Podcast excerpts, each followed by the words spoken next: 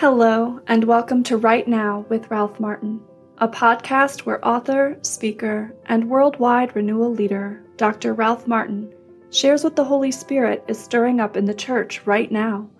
Words of encouragement from the Lord to strengthen you for such a time as this. We are glad you can be with us this week as we seek to encourage you for this moment in history. And now, your host, Ralph Martin.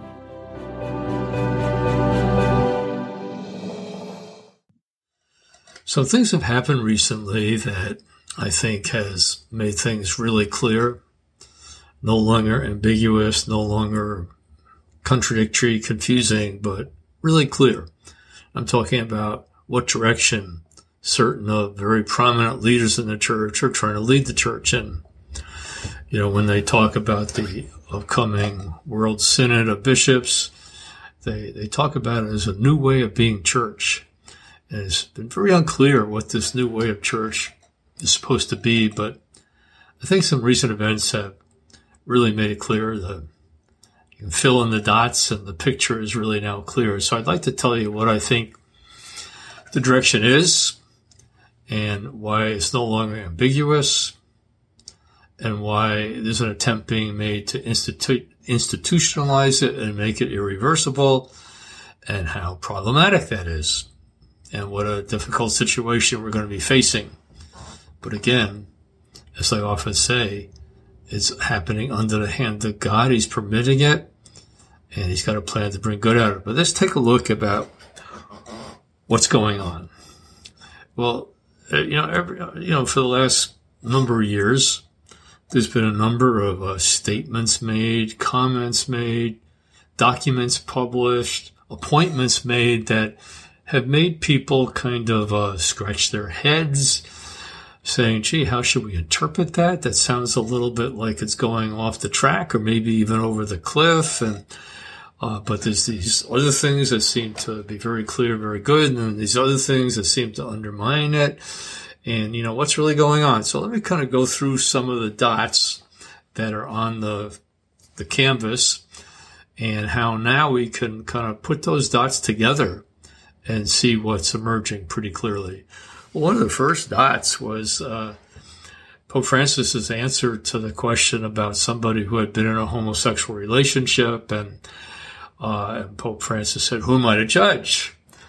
It, it made worldwide headlines. The uh, leading uh, homosexual magazine in the United States named Pope Francis as the Man of the Year, and many in that in that segment of things felt like uh, this was a harbinger of church doctrine changing, and in various ways it was made clear over the years, in different kinds of ways, that no, the doctrine isn't changing, but our attitude is changing, and what exactly that meant was a little unclear.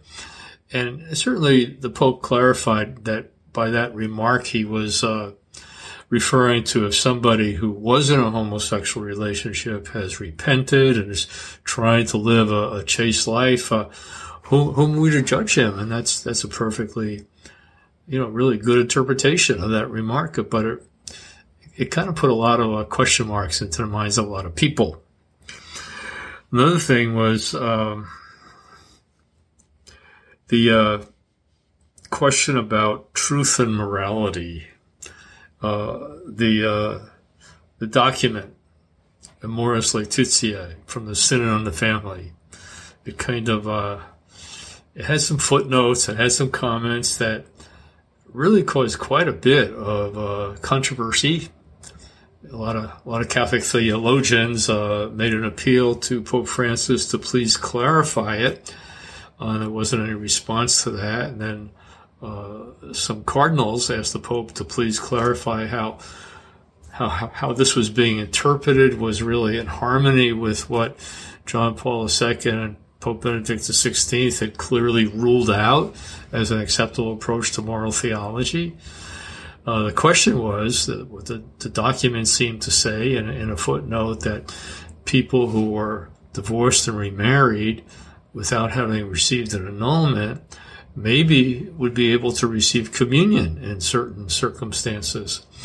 and that maybe that could be extended to other people too uh, in in other irregular situations. And uh, different bishops published their opinions on what it meant. Different bishops' conferences published their opinions on what it meant, and the Argentinian Bishops' Conference published their opinion, and then the Maltese uh, Bishops' Conference published their interpretation, which then was immediately published in L'Osservatore Romano, the official uh, publication of the Vatican. And it basically said anybody who felt at peace about where they were with God, no matter what their objective living situation was or whatever sexual relationship they're involved in, should feel free to receive communion. Now, one of the very few bishops in Malta who signed on to that statement was then appointed Cardinal Grech as the uh, leader of uh, the the synodal office that is in charge of future synods for the Catholic Church, and now in charge of the synodal process that we're going through right now. And then, while the Pope was very very clear about uh, how terrible uh, clerical sexual abuse of minors was he seemed to do things that didn't seem like it was being taken so seriously when he invited to the Vatican Bishop Zanik from Argentina, who had been charged by the civil authorities with sexual abuse of a seminarian. And uh, the Pope invited him to the Vatican and gave him a position uh, having to do with Vatican finances, which, of course, has seen many problems. Uh, eventually, he went back to Argentina and was convicted.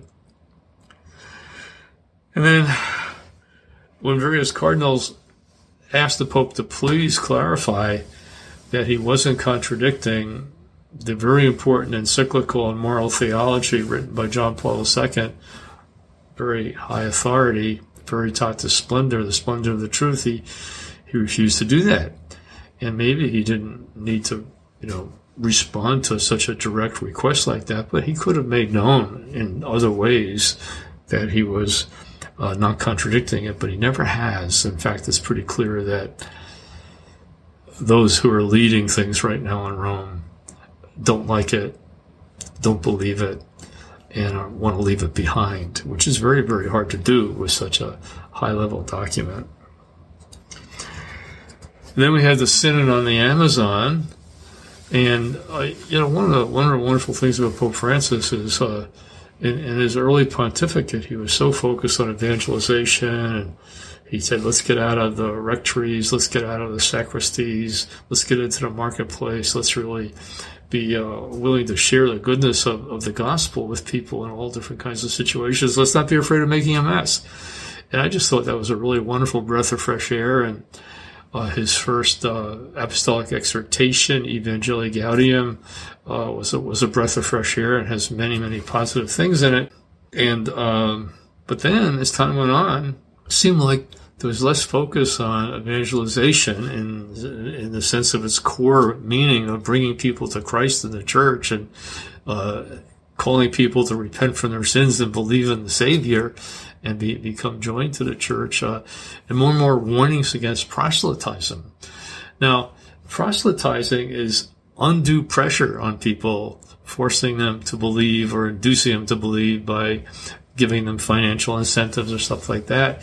But it seems like the focus switched from evangelization to whatever you do, don't proselytize and and that left people a lot of confused like with because there's no definition of proselytism and how it's distinguished from evangelization. So that's just another thing that threw a little murkiness into the into the atmosphere. And then in the synod of the amazon one of the very main leaders of the synod was a missionary priest who boasted that in his over 30 years of missionary work in the amazon he had never baptized somebody and he was proud of that and what that was an indication of is that there's been a, a growing focus on the horizontal dimension of the church's mission, helping people improve their life in this world, and a less and less emphasis on the need to bring people to faith and repentance and conversion. And, and quite honestly, uh, the, the, the document that came out of the Amazon Synod, the other documents that come out in the environment and, and other things, uh, well, while they contain many really good and wonderful things, they're giving the impression that the primary focus of the church should be on the horizontal and helping the world be a better place for people to live in it, which is certainly an essential part of Catholic social teaching and, and a demand of charity and justice. But quite honestly, the, the primary mission of the church is not improving the environment uh, and, and, saving the ecosystem of the environment. Oh, that's something we should do. But the primary mission of the church is calling the people living in the Amazon and all over the world, whether they're Jewish or Muslim or Buddhist or Hindu, to recognize Jesus Christ as the only provision that God has given by which sins can be forgiven and people can be saved. That's the mission, and it's really been de emphasized in many different ways.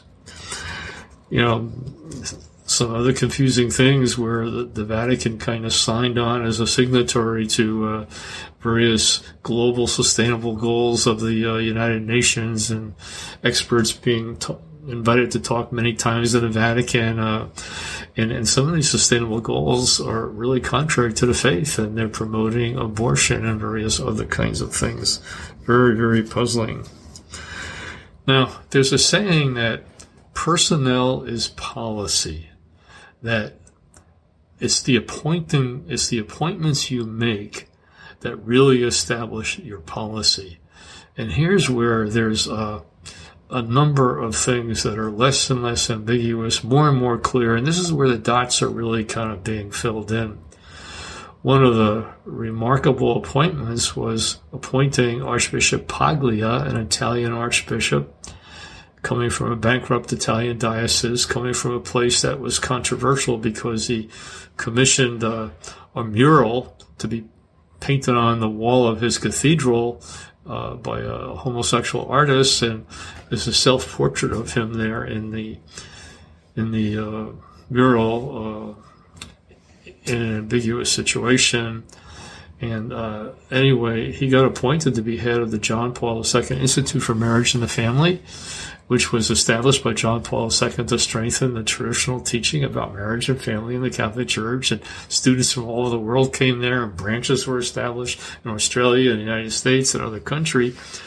And then Archbishop Paglia uh, decided to uh, cancel the courses of two of the moral theologians who were like the very foundation of teaching in this institute and replace them with uh, Italian theologians from northern Italy who had published documents, published articles, sort of raising questions about Catholic teaching about the area of sexuality and marriage and family life. Now, there wasn't any ambiguity in this. This was objectively an action that totally changed the direction of the Institute of John Paul II for Marriage and Family and installed dissenting theologians. And then other appointments.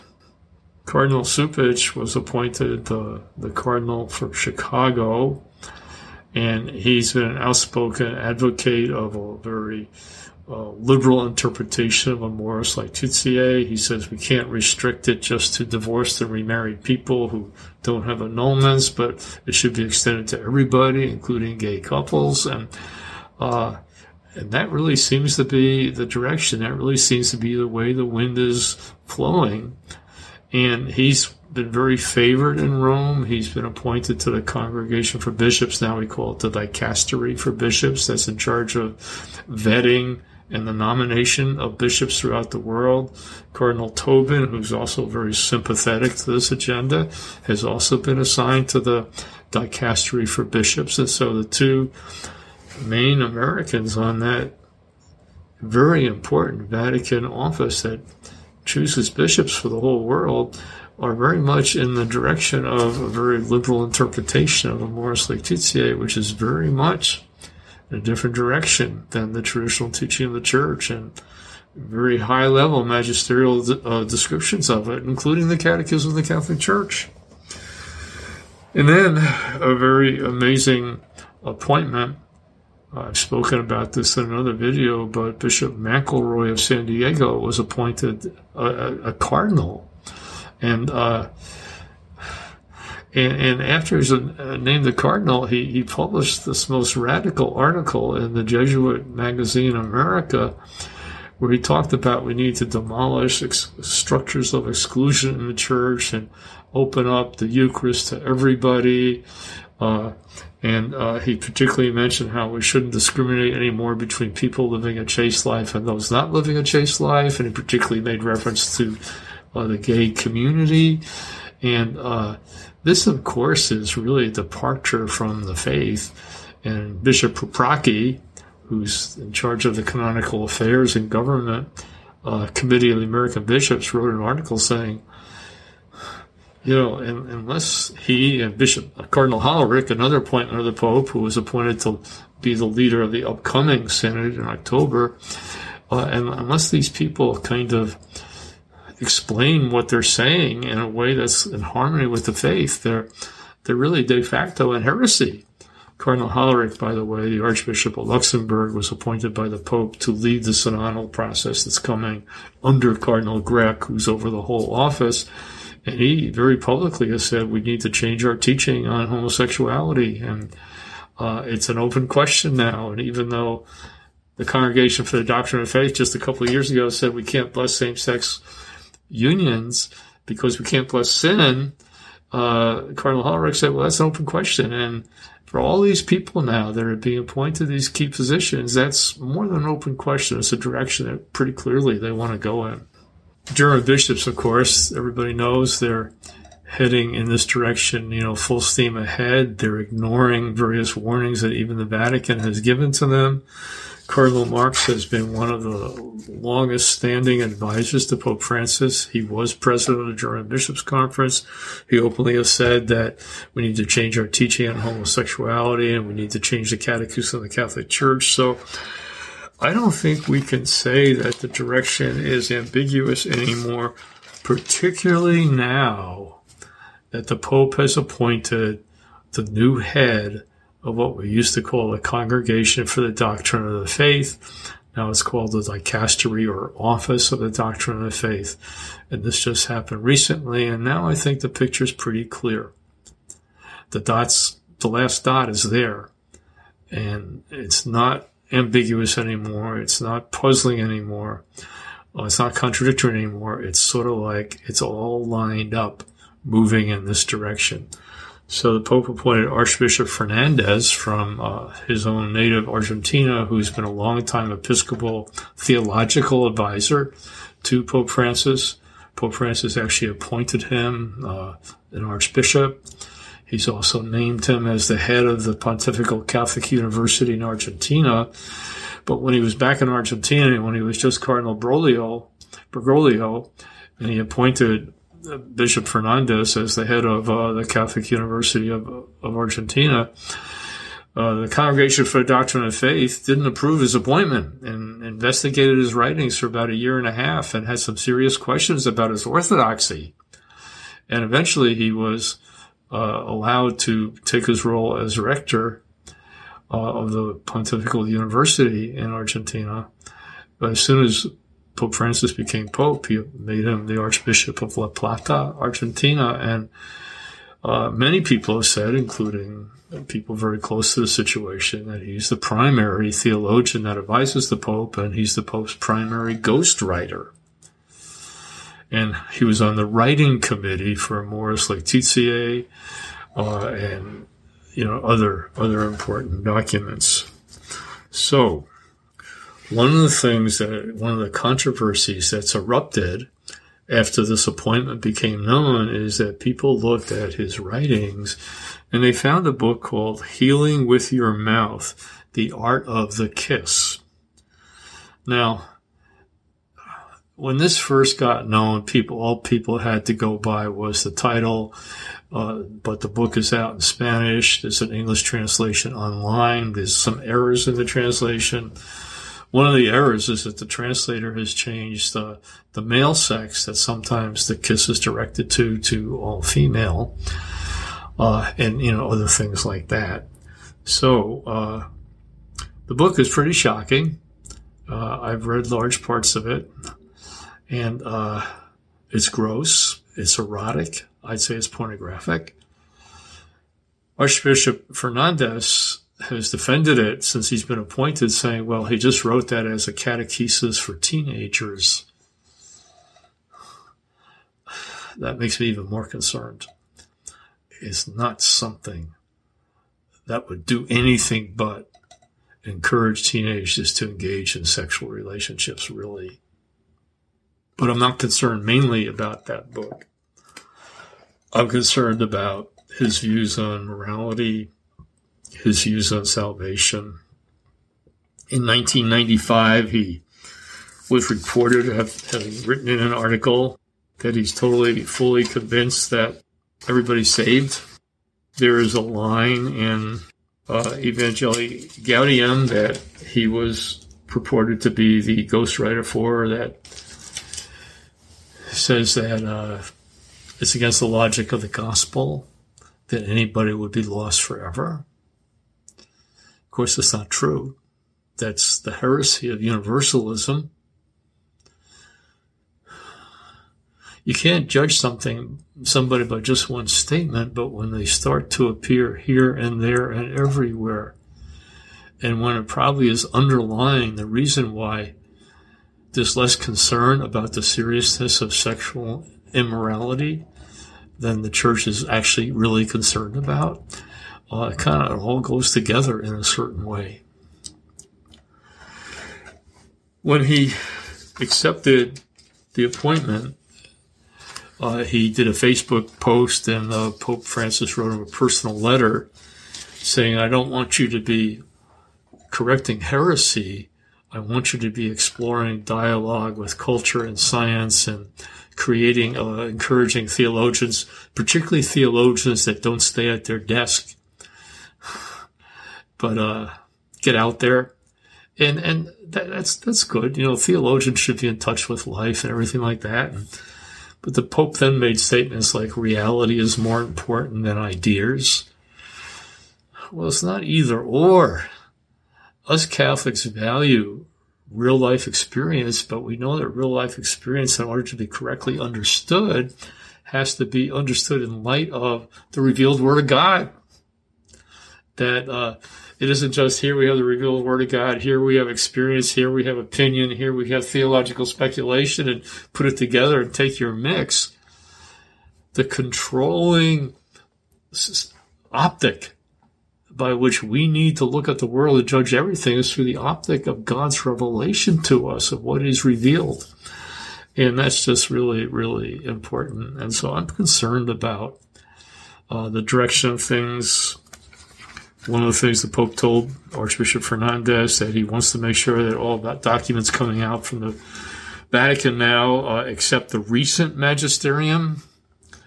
Well, we've got a big glaring problem right now. You know, when Pope Benedict XVI said, How do we interpret correctly Vatican II?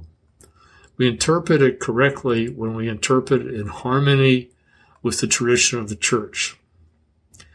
But what we have in Amoris Laetitia, and more particularly about the direction that things are moving in, is actually a contradiction of a very high level magisterial document, Veritatis Splendor, that was written uh, to clear up exactly the kind of moral confusion that we're seeing here.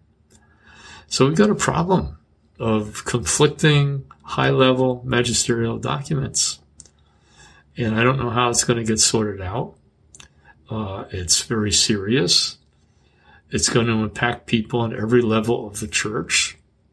There's going to be bishops and priests in some places that go full steam ahead into saying, oh yeah, it's okay for people to receive communion even if they're in irregular situations because maybe it's the best they can do at the time or uh, it's one of the lines in Amoris Laetitia. Maybe people are doing the best they can do at the time, and it's God's will that they do that. So, they, it may be God's will for them to continue to live in uh, fornication, adultery, homosexual relationships because that's the best they could do. But that's not the approach of the church. The approach of the church is you need to turn away from your sin. You need to admit that this is sinful. You need to ask God for mercy and forgiveness.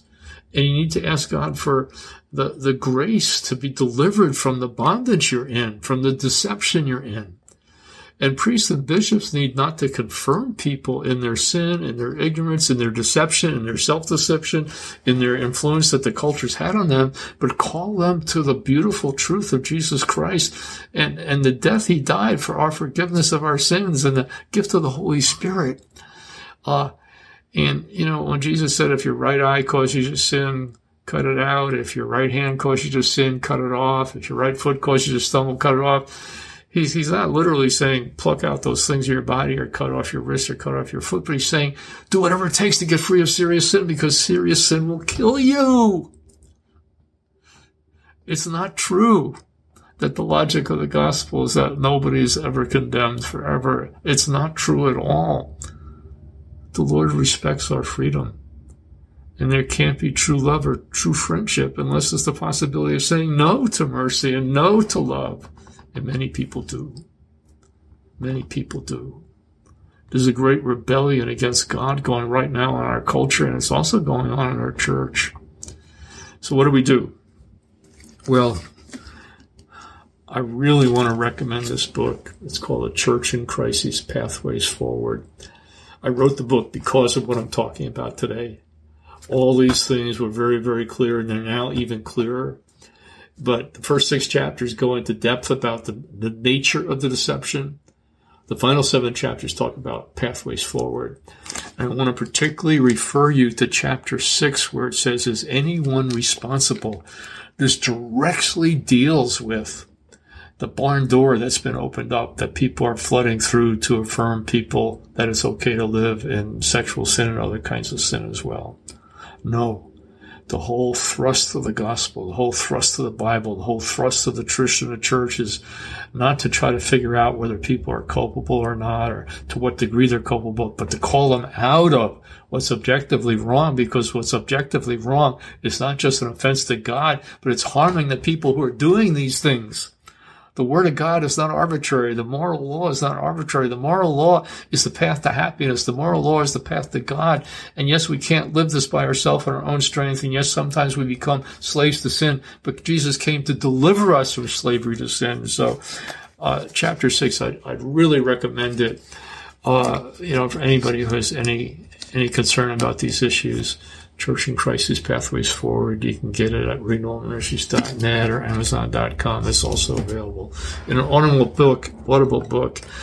And um, I just think it's pretty clear right now.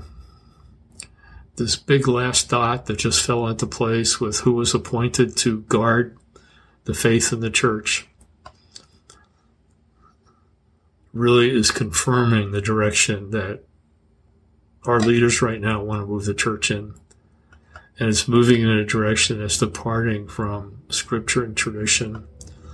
It's departing from the clear truth about moral theology spoken in Veritatis Splendor by John Paul II based on scripture and tradition. What do we do? We put our trust in the Lord. We intercede for our leaders. We intercede for our church. We intercede for our world. We need to ask God to rescue us from the confusion, rescue us from the division.